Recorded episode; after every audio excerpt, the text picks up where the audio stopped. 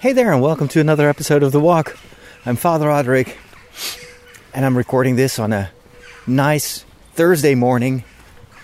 There is a slight drizzle, so I have my umbrella, and I keep my microphone in my other hand.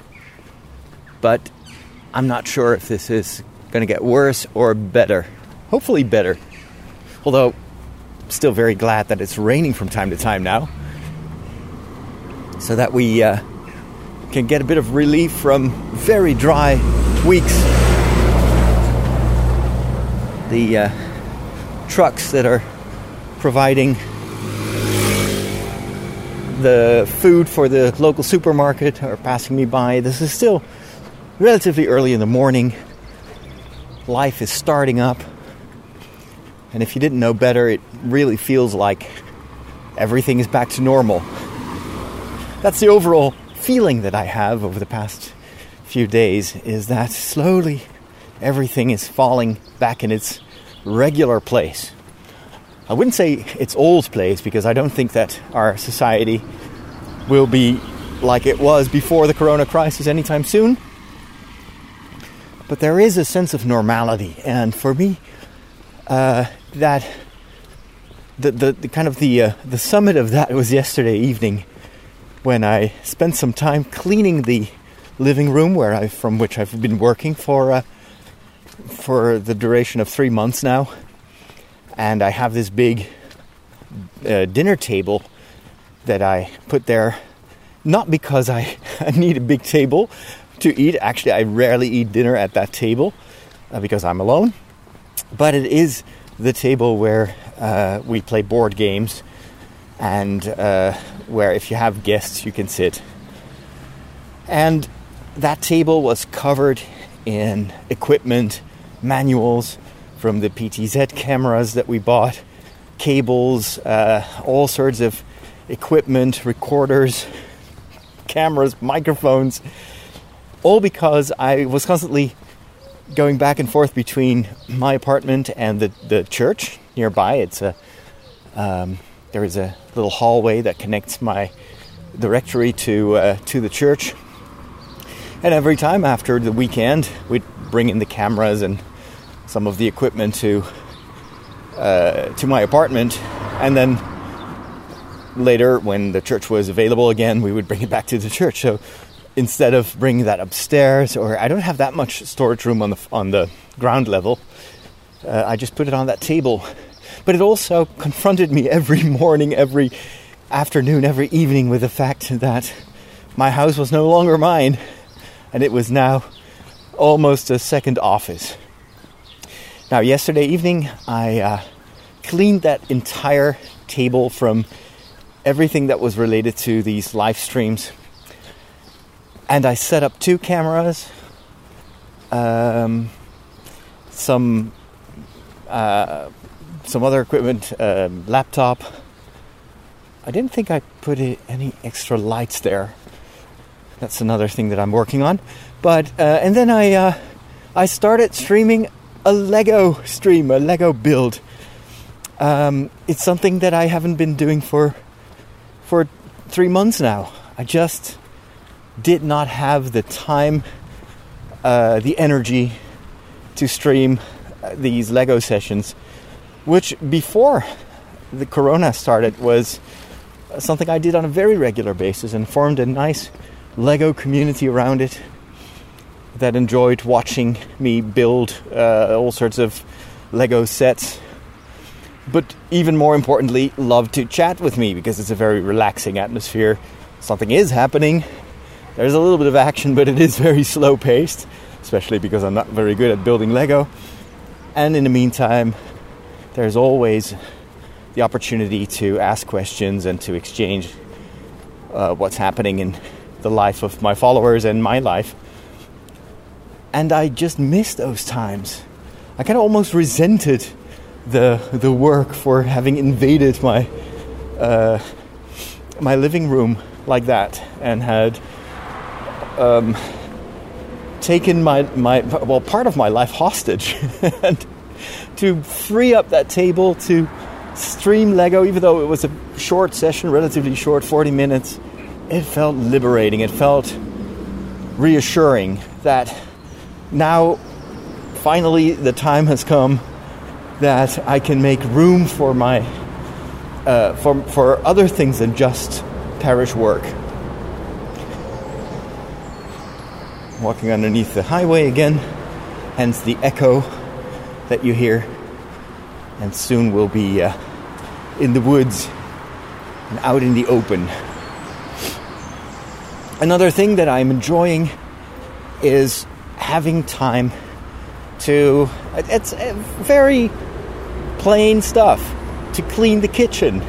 I spent an hour yesterday cleaning the kitchen, degreasing the cabinets, and uh, um, the uh, like the coffee machine hadn't been cleaned for about a year, so I, and it takes time to clean it.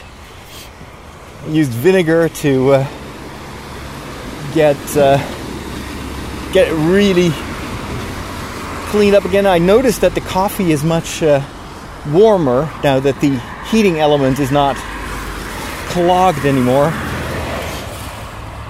So it does improve the quality of the coffee as well. All right, let's cross this road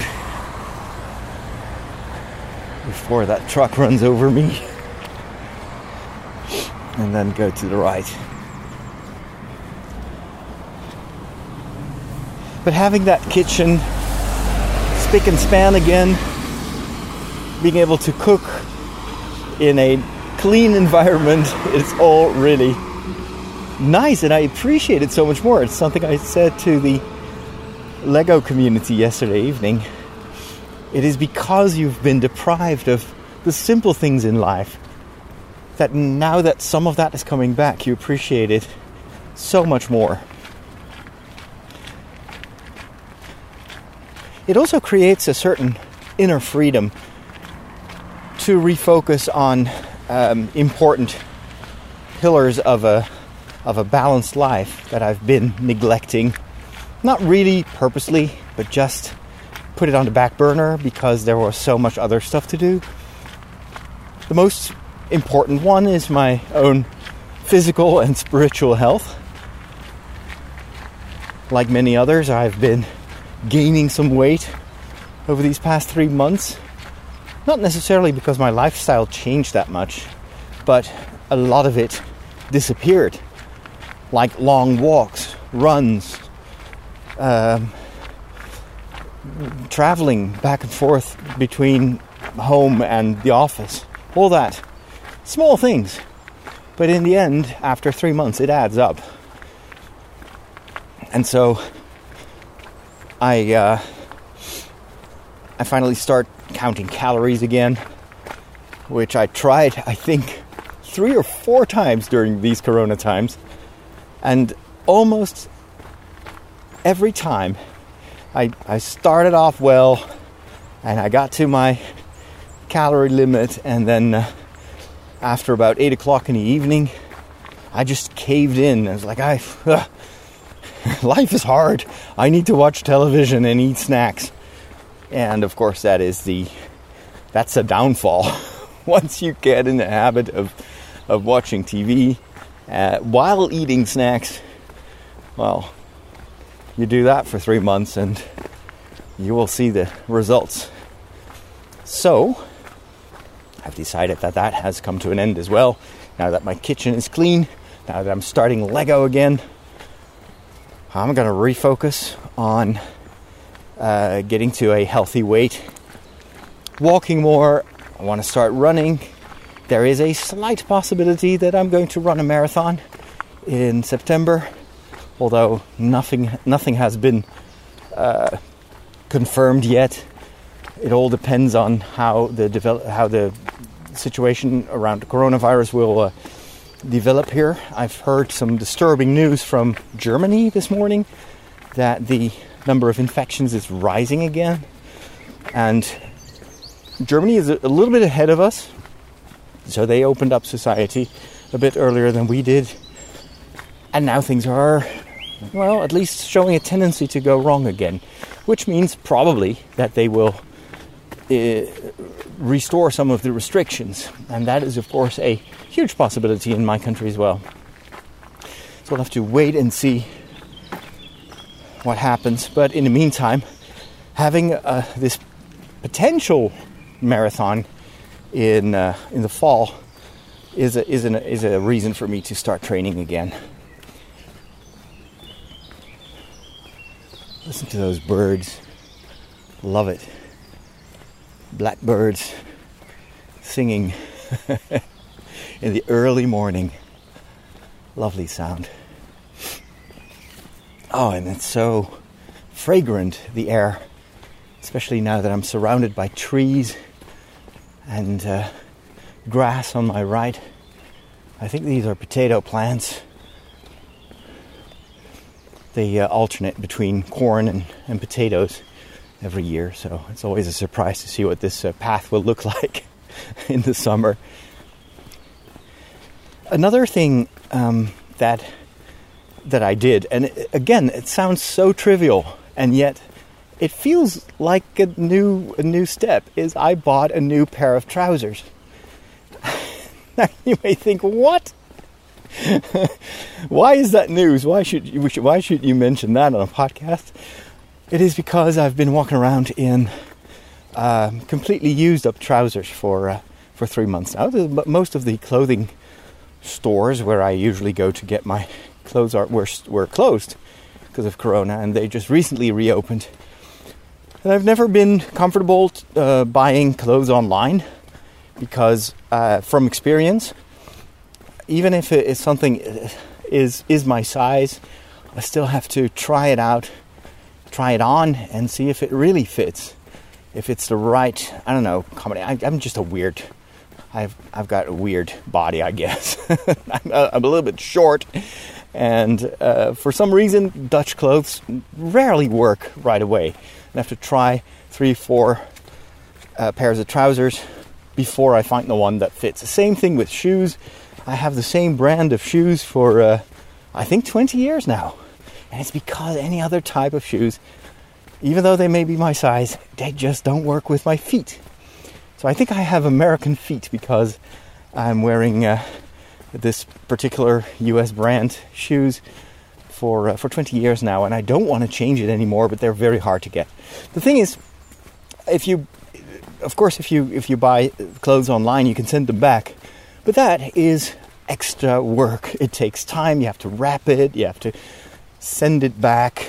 Um, there's some administration necessary. I just don't want to deal with that. I just want to go to a store, try out a pair of trousers, and then uh, be done with it. Goedemorgen. this lady's walking her two dogs, both of which are actually wearing clothes. The bigger dog has a red raincoat, and the smaller dog, poodle or whatever it is, has a um, white overcoat with blue flowers on it. And it's a re- it's just a drizzle here, so I don't know why why these two poor dogs were uh, put in that outfit. Um, but I bought myself a new pair of walking trousers. These are actually trousers, um, same brand that I bought uh, on my way to Santiago. I uh, I bought a a budget version of um, of uh, well, not it wasn't like when I was shopping for the right clothes. I wanted to have trousers that I could wear in any type of weather and that would dry quickly. Very important because you usually only have one pair of trousers and maybe some shorts, and that's it. And so, if you wash your your clothes, you want them to be dry the next day. And most trousers don't dry uh, in, overnight. These do. Um, so I think this is North Face. When I when I uh, left uh, for for uh, Santiago uh, to walk the Camino, I uh, I didn't want to buy the, the expensive ones, and so I just took a like a home brand. And I think after a week or so, they were already completely destroyed. It was just cheap fat, fat fabric, and then I had to buy the, the more expensive brand uh, in a in a Spanish store anyway. So I've been wearing those pants, those uh, trousers for about five years. No, it's not that long. It's three years. For three years now and I've done so many walks with it. So it's been a huge um, return on investment. I think they were a hundred bucks, which for me is very expensive. It's I'm not used to paying a hundred bucks for just a pair of trousers, but in this case, it was absolutely worth it because these were almost indestructible until a couple of weeks ago when I noticed that there was a tear in the bottom of the of the trousers and I was like, okay, what do I have left?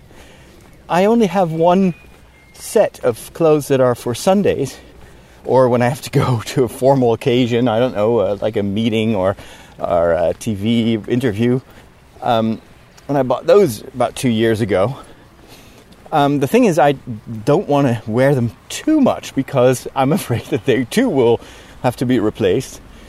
And so the only other pair of trousers that I had without a hole in the bottom were my um, my sweatpants. So the the my running pants. And these are super cheap polyester clothes, uh, very uncomfortable, too wide, um, completely used up. But I've been walking around in those pants for, for weeks now. And I look like the prototypical, you know, uh, person that you see in the supermarket. It's, you know, not wearing pajamas, but the next best thing. totally unacceptable to walk around like that. But I had no alternative. And so um, I finally got this, these trousers and or these pants, and uh, wearing them today for the first time. They're a little bit uh, tight, but that is because I am a little bit wider than I used to be, somewhat bigger. So I think over time they will fit perfectly. The length is good, and uh, it's it's very comfortable. Feels like the other pants that I used to have while walking. So, but changing clothes, just being able to put on new clothes feels so good. And then the the the final thing that I did yesterday to also to to uh, reinforce this, this sense of uh, of, of uh, restart is I got a haircut. I know that I was on the late side. Um, hairdressers opened, reopened a month ago, they were one of those first contact uh, professions that were allowed to open mostly because everyone needs to go to get a haircut after a while. But I'd been postponing. There was just there was something about the idea of sitting in a chair and having someone very close to your face, and you don't know that person. Um, good morning to you too. All right is going down this path. I'm not even sure if this is a this is uh, uh, connecting to other roads. You will find out. I see some small transport buses over there. They're going backwards, so maybe it's closed off. We'll see. Maybe I should have checked if this is a real road. Oh, it's coming towards me. Uh, does it see me? Probably not. I'll just uh, step on the grass here. I don't want to get run over. So uh, I've I'd been uh, postponing getting a haircut, mostly also because I, I I got a haircut. There you go. He definitely did not see me. Uh, I did get a haircut like a few days before the lockdown started, so I was I was very lucky that, to be more more or less presentable for uh, the duration of the Corona lockdown but now it was really nice to get back. The, the poor owner, uh, so it's, uh, I think he's from Syria or from Iraq, I'm not sure. Um, he had just taken over uh, the, the salon from the previous owner that I was friends with, a Syrian hairdresser who wanted to change profession um, because he actually had a very good job back in Iraq or back in Syria. No, he was from Syria. But then, because of the situation there, he had to uh, to migrate, flee with his family. He started this uh, uh, hair salon, but he just felt overqualified, and he actually was. Great conversations with this guy, and so he changed profession and sold his his, his uh, salon to a friend of his from the same country And so they had just refurbished the entire hair salon, uh, reopened, and a week later, so I was one of the first customers to to get my haircut there, and a week later, everything went in lockdown. And so uh, his assistant actually told me yesterday that uh, um, he decided to pay his personnel, despite the fact that he just started, that he couldn't make any money for two or three months, but he wanted to keep paying his uh, his assistants. Oh, that's what I thought. This is definitely. Uh, it's ending at this beautiful little farm here on my left, which looks like straight from a fairy tale. Nice uh, roof with uh, made out of straw and then black wood and uh, stones are white. It's gorgeous, absolutely gorgeous. I think this road also goes to one of those farms. Yeah, it ends up in a farm as well. Okay, well that's good to know. I never took this road, so I know now that this is a dead end. Oh, and there's another truck moving backwards. So I guess there's not even space here to turn around with your car. You have to just put it in reverse. But uh, so even though his personnel didn't have to work for for uh, three months, he continued to pay them. That just the loyalty that that must create among his uh, his assistants uh, is amazing. And so uh, kudos to him for doing that. And I think that, uh, well, I've, I've, got a feeling that people that make moral choices like that, because he wasn't forced to, all the, these, these assistants were not under contract. He just pays them per hour, I guess, or per day. The fact that he did want to support them and their families, um, it's a, the kind of character that I think will be very successful because he uh, that will that will show, and his clientele will appreciate that. So uh, it's, it's, it's nice to see. In, even though there's this crisis, and, and well, maybe of course he had the means to do that, but still, to see someone making choices that are not just uh, based on, uh, on on on cold calculations, like is this profitable or not, but but chooses the well-being of his personnel first I think those are the fruits of this Corona time. You see um, great examples of of charity, of um, uh, willingness to help, even though it may not be the you know the, the most profitable thing to do. I think in our church, if I try to apply that to my own situation, uh, we have to do the same. And believe it or not, it's not always the case. I've been uh, more involved in the parish life than ever before, uh, almost full time for the past three months, and so I I see what what what is happening behind the scenes as well, and the kind of choices that people make, and I've noticed a tendency, and I don't know where this comes from, to to overlook the personal side of things and to focus on cost control, on savings, on uh, trying to make ends meet, and forgetting that first and foremost, we are a community of people that need pastoral care and uh, not just financial management uh, I've, I've, I've seen this happening, and of course, I'm just an observer. I'm not, I've not been involved in all these choices. But I do have the feeling that uh, sometimes the, the, the wrong priorities are at play because they look at the costs first and then at the people. I don't want to go to in spe- into specifics because uh, I don't I don't feel comfortable discussing you know like examples of this.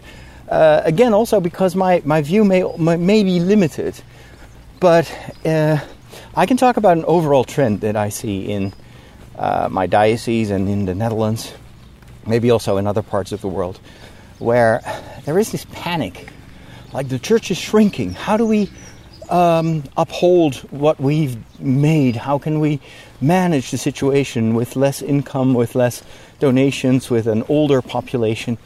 And instead of uh, thinking first of the question, well, well, what do people search for now? Maybe it's not what you offer, but maybe the demand has changed.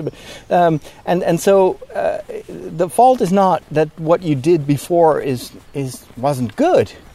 For that time and for the people back then, it was it was great. But if you continue to do and it no longer meets the demand, then you're basically dead. It's not going to ever. It's not ever going to, going to work. So the first attitude I think should be of listening and discerning instead of counting your uh, your coins and managing. Uh, you can you, even a bad restaurant uh, has to be managed, but it doesn't improve the kitchen. Sometimes you have to ask before you change the cook and before you economize on the menu and use lesser quality ingredients. Only watch one of those Gordon Ramsay fixes uh, restaurants shows, and you'll you'll understand what I mean. It doesn't help to economize on the quality of your food just to make ends meet if the food itself does not appeal to the customers anymore. So the very first thing you need to do is ask yourself, what is the situation that I'm in? Maybe the neighborhood has changed. Maybe the demographics have changed. Maybe culture has changed and new things are uh, are popular. How can I use that information to modify what I offer? And I think that is uh, that's a question that is overlooked because of the panic. It's like, oh, it's Corona time, and how are we going to survive this? And you know, donations have gone to almost to zero, and and then there is this willingness that I understand because I feel it myself too. Is when can we go back to normal? So there is this haste to re to go back to the life that we had, including church life. And I've said it before here on this show it didn't work before Corona times. How can we ever presume that it will work after Corona times? Society has changed for years to come. And I think this is a, a time of change, or at least of opportunity to change. I think it's not by accident that a lot of uh, entrepreneurs have been uh, like modifying their uh, uh, restaurants. Good morning to you too. Have been uh, going through refurbishments of of their uh, establishment um, because this this is also a time where you can yes yes. oh wow, this hairdresser in the middle of nowhere is called Solo. Solo hair care. Interesting. I wonder if they get a cease and desist from uh, from Disney soon. but uh, probably not because you can't claim a word like that. The uh, uh, the the, cha- the, opportunity for change is something that is available, but you still have to uh, take that and run with it. And the first thing, if you want to change, is ask yourself, well, what should I change? Um, I can give you one example that concerns me, and that is the uh, the internet of streaming, the masses and the, the other stuff that we put online. It's been mildly successful. I have to say I'm very happy with the quality and with what we do, but the reach is terrible compared to the size of the parish. And when I look at other parishes, uh, we should do much better. And I don't think that we're at fault but I think that uh, communications has been neglected for many, many years, and that is why we can't reach our parishioners. I think many of these locations don't feel that they're part of a bigger parish, and so they don't even see what we're doing, and they'll just retreat on their own turf, doing their, you know, little things that maybe reach a few people, but definitely you, miss that opportunity of building that co- or continuing to build your community online. If they don't feel like, like they're part of a bigger parish, then uh, you can do the best things, but you won't get you don't you won't get an audience. So uh, I, have been fighting for um, more opportunities to build on this and to take the positive feedback that we get, including people that would never go to church but are now following Mass every week and are having conversations in the chat room about faith, to take that and build on that because it shows me that there is still room for growth. It's just that our method wasn't the right one. And I'm not saying that internet, building an internet community is the only thing or the best thing you can do as a parish right now, but it's definitely yielding results. So it's worth building on something that does help people and and uh, improves your reach instead of what we used to do, which was only decreasing in re- in reach every single year. But there is immediately this discussion about the costs, and uh, um, I was in a, in a in a call last Friday uh, with uh, a, gr- a group of people that I gathered around this internet streaming project. Not necessarily people that do it themselves or are familiar with it, but they are in positions of power, and so they can provide me with the funds and the um, the backing of, of this project. I thought it was well. I explained this in one of my earlier episodes about leadership. Um, and so we were discussing what what we were going to do in the next couple of months, and I really had to make a strong case for continuing this, but also I had to offer that I would take care of everything because nobody wanted to commit themselves. They just want to go back to the old structures as soon as they can, and and uh, this this new branch, I would say, of our church communities was almost discarded immediately. Like, well, that's no longer necessary because we were going to open the churches. Not thinking of all the people that we are reaching now that will not come to church, even if we open it up. And that includes, I think, very faithful um, members of our community. So, I, again, I had to, the arguments that I had to use to convince them that this was worth pursuing were financial.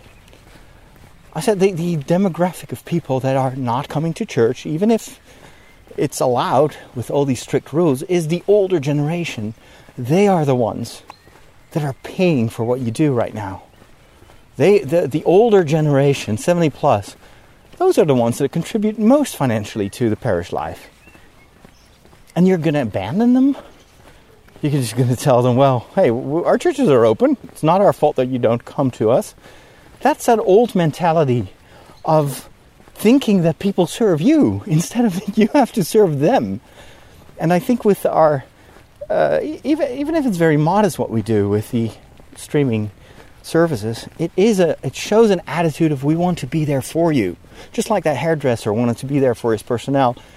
And even though it it was only very small what he did, but it showed a mentality, a mindset that I think will ultimately always be fruitful.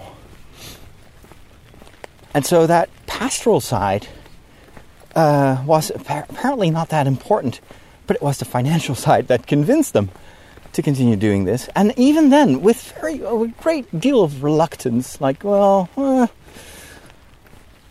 maybe. And then, uh, well, what about the international mass? And I said, well.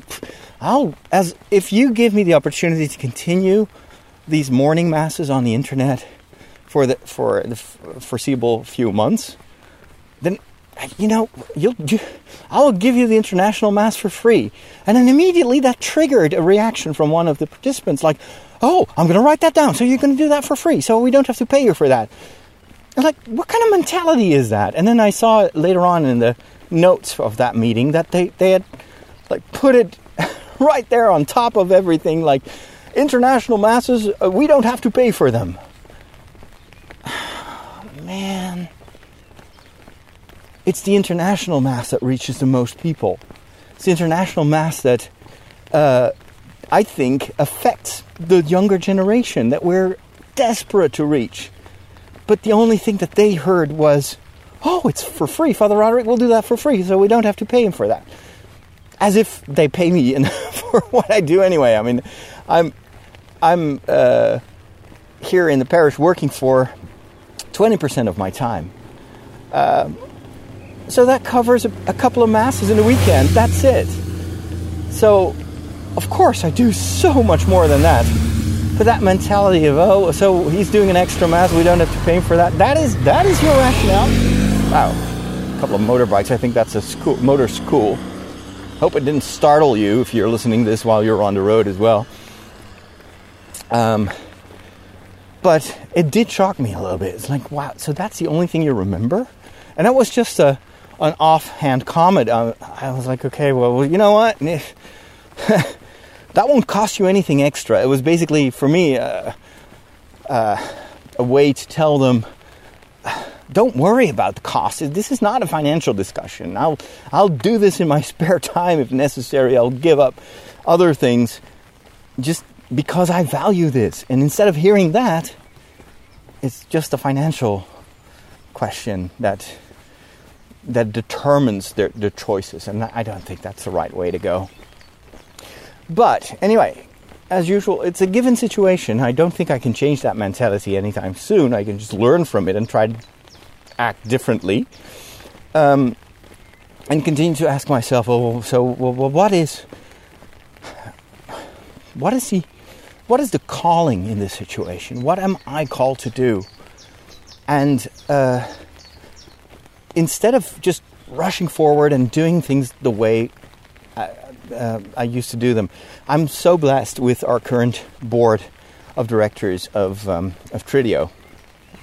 They are definitely of that same mindset. Well, let's, before we rush into things, let's stop and think and listen and weigh things and then make a decision.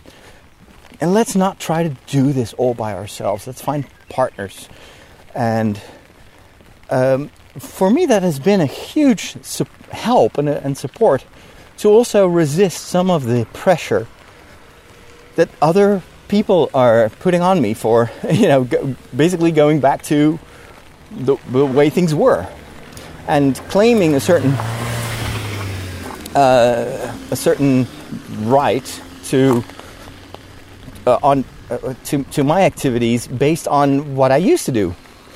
Uh, that happened uh, in a number of, of cases, especially well, the, when, when it applies to parish. They wanted to plan ahead for the entire year when it comes to masses.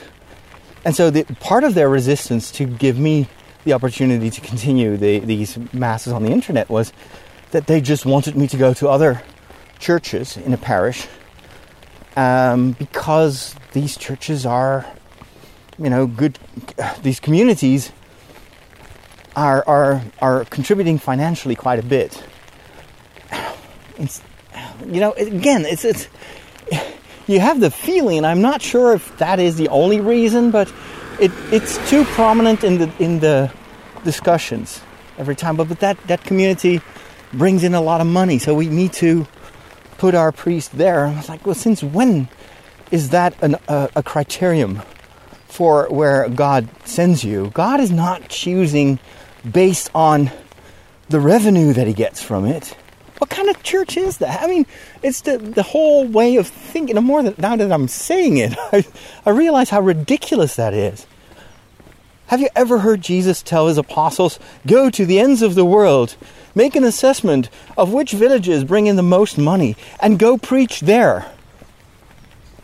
And don't go to the poor because, well, what did they ever do? What did they ever do for the gospel? What kind of thinking would that be? I don't think that Jesus would have any followers back then and now if he would if would if he would have talked like that. And yet that is definitely part of the discussion. And and the the is influencing our choices right now. And I think it's wrong. And I feel comfortable saying that it is wrong. Um, so, what should you do is where are the fruits? You recognize the tree by its fruits. I see fruits in this new way of reaching people, in trying out new forms. It's not the content that is new. That's always new. The gospel is always new and always applicable to the current situation, but our forms have it's like wearing old pants for too long. See how I'm tying up all these topics in my talk? We we're wearing the same old pants and we don't even notice that there are holes in it. And that it's time to to get new pants. It doesn't change your body, but it does change your your um, your overall appearance. I mean, come on. the uh, the reason that I want to continue with this uh, internet uh, streaming and building an internet community is because our current network, our offline network, is broken. Whereas these internet initiatives are gathering people, bringing them to together and bringing them to God. What more can you ask for? It's a gift of God. And not using these means as a priest, as a follower of Jesus, I think would be disregarding this gift and and and not using the opportunities that God gives us in these times of crisis.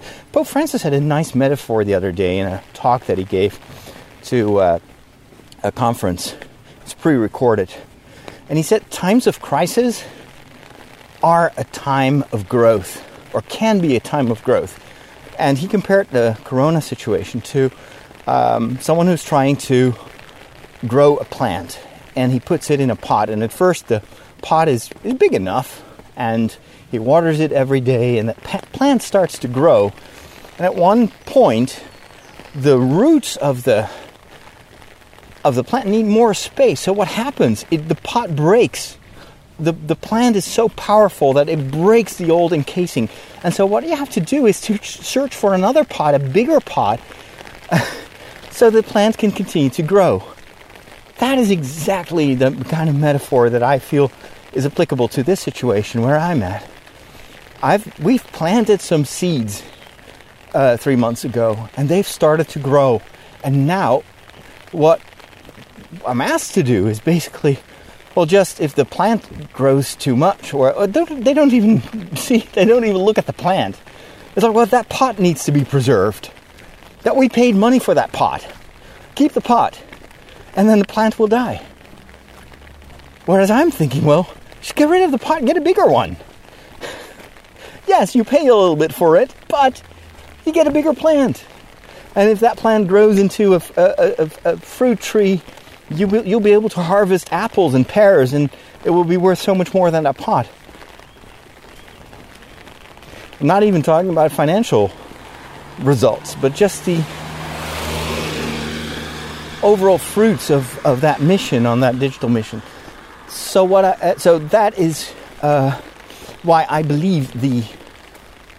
Well, if if they don't see it, I do see it, and I'm going to protect my plants and the seeds that God has well, we, we planted the seeds and God made them grow, right? I want to protect that because I feel that I need to.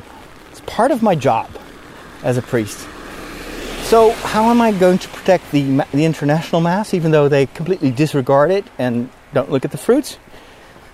I'm willing to take it over and to just bring it into our pastoral mission that we have with uh, with Trideo. Um, the same actually for the morning mass. I'm still pondering about that, but we could, could continue the way we did during Corona times. Just film mass as nicely as possible. But I think there is another opportunity. There is a, a, a, there is a possibility to do something even more specific. One thing that I learned from the Mass for Geeks is that going looking for a niche audience and for, let's say, for church, geeks is a niche audience. Not for the world. Niche is pretty broad, mainstream culture. But for the church, it is a minority. But f- trying to get those geeks interested in a mass, an international mass, and uh, using a language and metaphors that they understand and they can relate to and and and uh, is fun for them has been, I think, the reason that we're still doing this international mass. Well, why don't we apply that to our parish masses as well? That we stream and focus, for instance, on uh, parts of our demographics that that normally don't feel attracted to what we celebrate in, in a regular parish church. What if we specialize in reaching parents and their kids? And and what if we specialize on people that want to become Catholic but are still too uh, far away from the community to dare to step into a real church? What if we focus on that and teach them?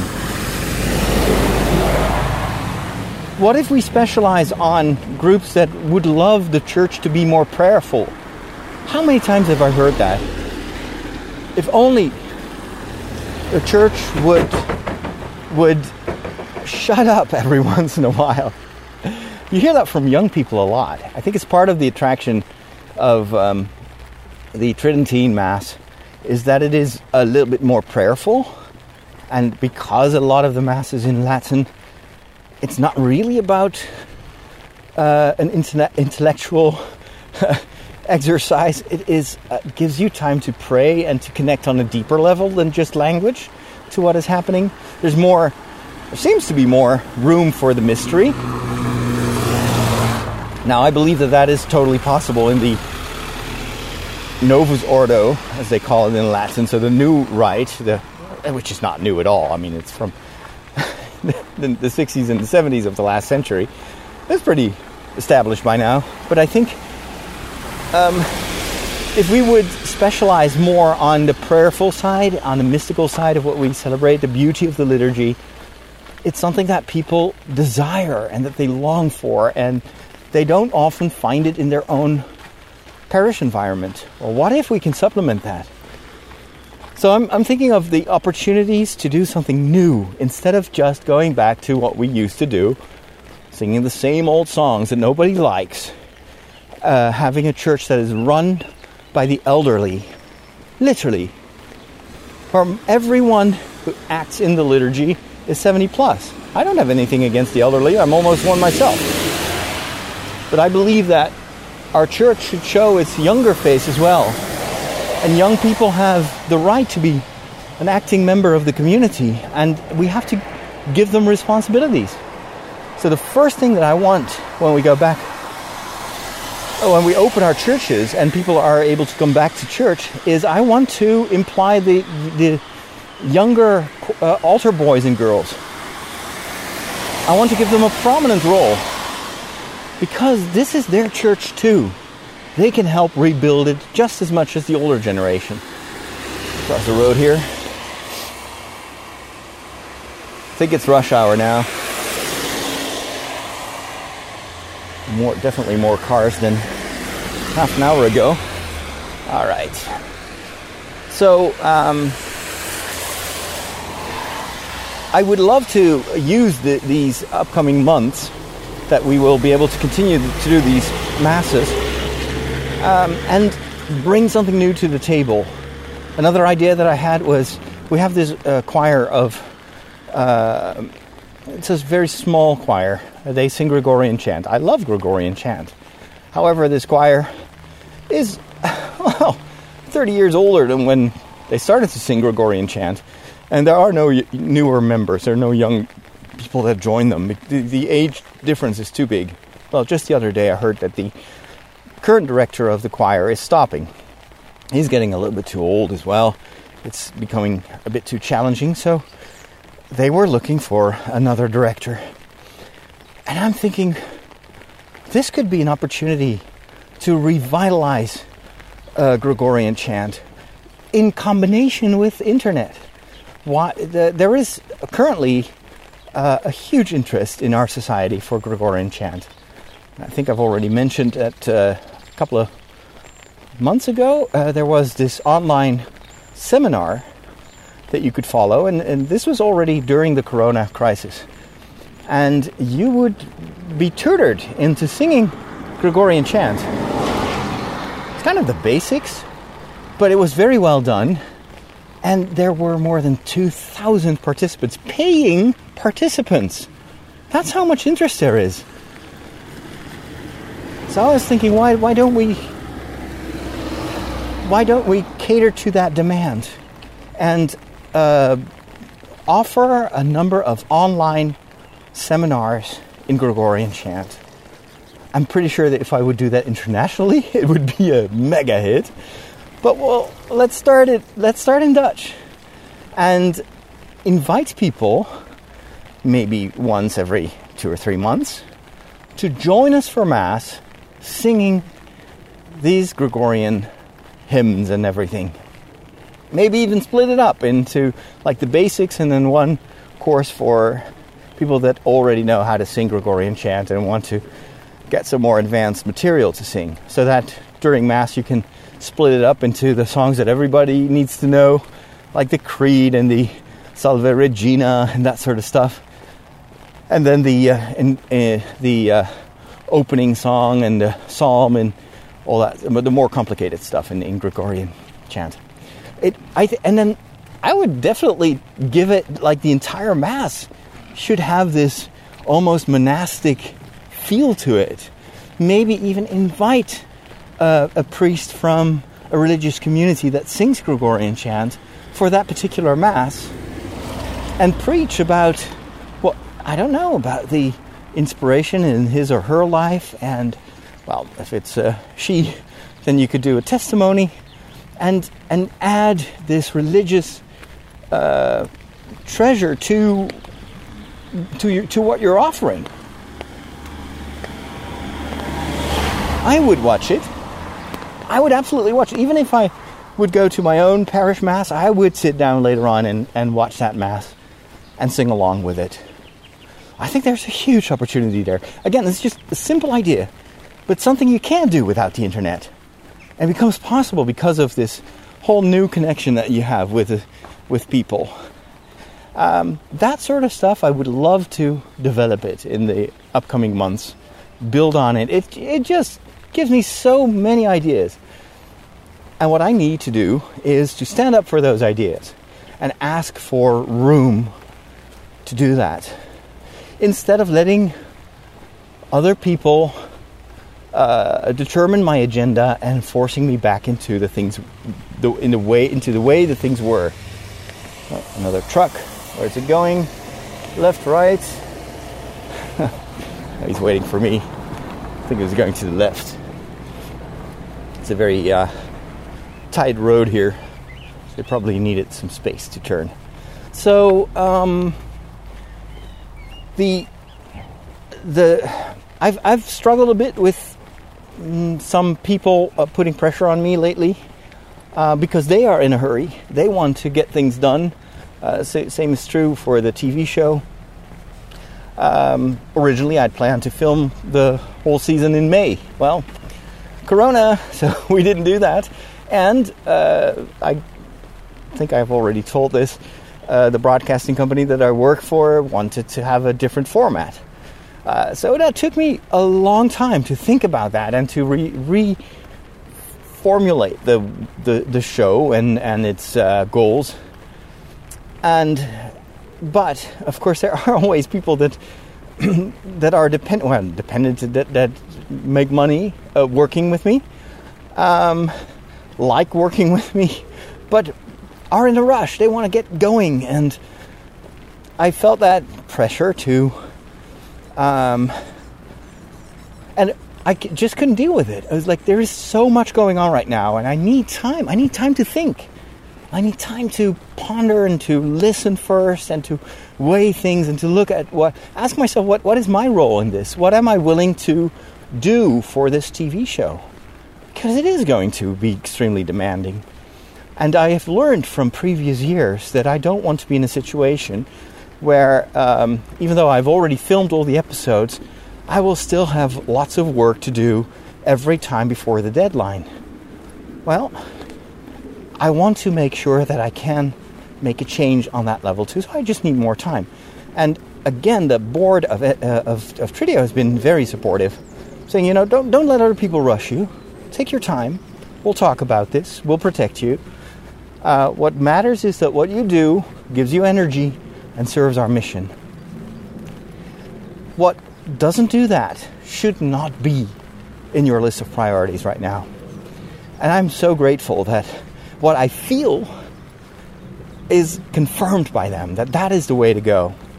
Make room for something new. Don't rush into the old stuff because you, you will be stuck in that and you, will, you will overlook the opportunities that are here and that may actually lead you to something much more exciting than the situation before Corona.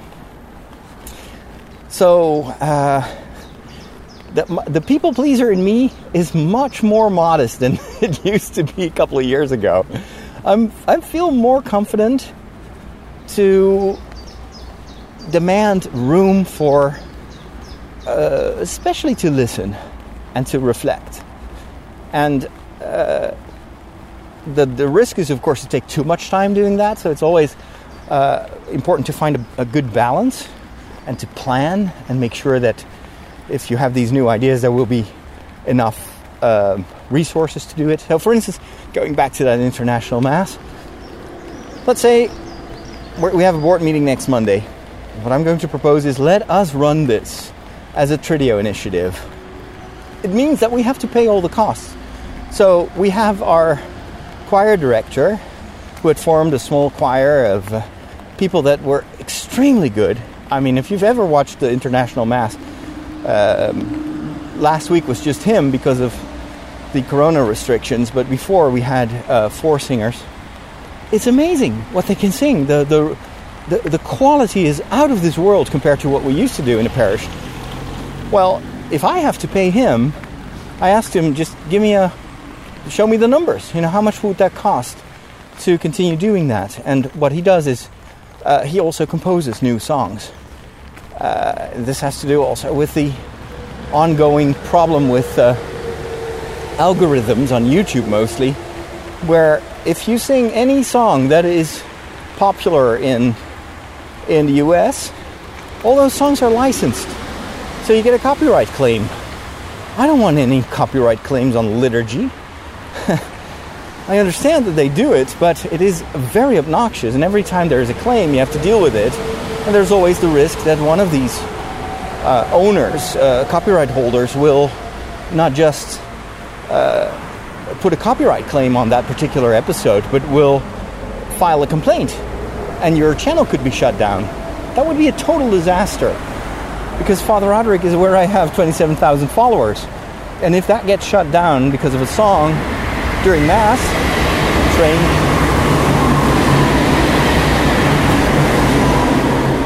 the uh, intercity train to Utrecht.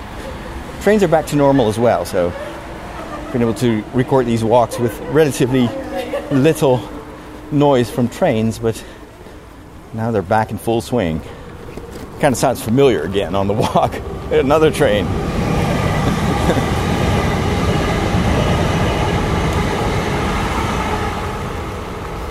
so, um, I, I just asked him, well, what, what, how much would that cost to just continue? And if you would compose your own stuff, well, of course, composing takes a lot of time, but I think it's brilliant, and it's it, he loves it. He loves to be able to create something new as well instead of just continuing. Uh, he's he says I'm now what is it, 59? No, he's not that old. I know he's a little bit older than I am, but he he's like I've been doing this work for most of my life as a musician and for the last couple of years, I've got the feeling that I'm just doing the same, and the people don't, the choirs are kind of tired and old, old, and they don't want to innovate. But I'm a, I'm a composer, I'm a musician, I want to create something new, and it gives me joy. So I'd much rather invest in this international mass and creating new material rather than um, continuing to do, you know, to just lead these these same old choirs just because I need to make money and, and pay my, my family. So he gave me a, an indication of the cost, and um, that's expensive. That is actually quite expensive. But I'm thinking, well, it, what do you want? If if you just want something cheap, then it won't have the reach that you want it to have. It won't have the quality if you want quality, you have to pay for it. It's the same with equipment. But if so, for on a parish level, I can imagine that they may not think it's worthwhile because it's in English and it's not for everyone in the parish, and so they don't care that much about the international mass. But I'm thinking of all the people that we are able to reach, and I think that this is just the beginning. We have not promoted the Mass for Geeks. Um, there are so many expats here in the city and communities of migrant Catholics that we could involve in this. I think there's huge opportunity. At least I think. Still have to test it and try it out. But if that requires me to fund um, the the choir as well, and that is a lot of money, then I'll just do fundraising. I'll just try to see if I can get those costs covered as well. After all, a parish would have to do the same. They don't. I think they spent money they don't have because they just want to continue providing the same old to people that are used to it. But I would say, well, what is wrong with looking at this from another perspective and saying, this works, this reaches people, this touches people's hearts and minds. Music is an integral part of that. So we're just going to ask uh, the people that benefit from it to help us continue that. And I, I'm, I'm convinced that if we would make a, a plea for that, that people would help realize this. So, anyway, it's this whole uh, feeling that I have that this is the moment where I need to choose a new direction, uh, not just go back to the way things were, but trying to follow the lessons that you've learned and expand and build upon them. I think that is what, what I need to do. Get a new pair of pants. Don't continue to wear the ones that are that are used up. Uh, change your lifestyle. Uh, start eating healthy, watching your calories. Spend reserve time to get fit again, because that will be the foundation for the renewal and for the stuff that you need to do. Same thing. The church has to become healthy again. It needs to count not calories, but count the blessings. And if there are no blessings, there's probably something wrong in what you do. And instead, the church is not supposed to be sterile. That's one of the things that I learned from the books about uh, parish renewal. If your church is no longer growing, then you can be certain that you're not listening to God. Uh, and I'm not preaching a prosperity gospel here, but the Word of God cannot be without fruit. And so, if it remains without fruit, if there's no renewal, then you're probably, your first job is to stop what you've been doing and to listen and ask, well, what is your direction? Where should we go? We want to follow Jesus, not following our own preconceived agendas and calendars and habits. Jesus has always been disruptive. Any change is disruptive, it breaks the pot. But if you're not willing to break the pot and buy a new one, the plant will never grow. That's Pope Francis saying it, and I'm I think that is applicable to this situation. So, the next couple of months, I will do a lot of things in a new way. And if that means breaking the pots that I'm using, that I've used so far, that other people are, are forcing me to use, then so be it. So be it. you can't change without breaking the old. And breaking is risky, or it makes you feel uncomfortable, but it is inevitable and it's not a problem. If something breaks to make room for something new, then break it already. anyway, I can I can come up with a hundred metaphors for the same thing, but I think I made my point now. I'm going. I'm heading back to uh, to the rectory. I'll have a Skype call with Inge, and at 11:30, I think I have a meeting with the pastoral team where I have to uh, stick to my points, stick to what I feel called to protect, even if it disrupts maybe expectations or pressure, uh, or, or, or may, may cause people to put pressure on me. I feel confident that I do what I need to do right now. Um, thanks for your time, for the privilege of your time. I hope you enjoyed this walk, and uh, there will be another one next week. If you want to support my mission, patreon.com slash Father Roderick. And final uh, tip go to fatherroderick.com and look at that new website that we've, we've been building. I am so stoked. It is the best website I think that, that we've built so far in the 15 years that I've been doing this media work. So check it out, fatherroderick.com. Put it, uh, bookmark it, and if there is content that you've never watched, because it's mostly video based, then check it out and enjoy the archives. I will talk to you soon. Take care and God bless.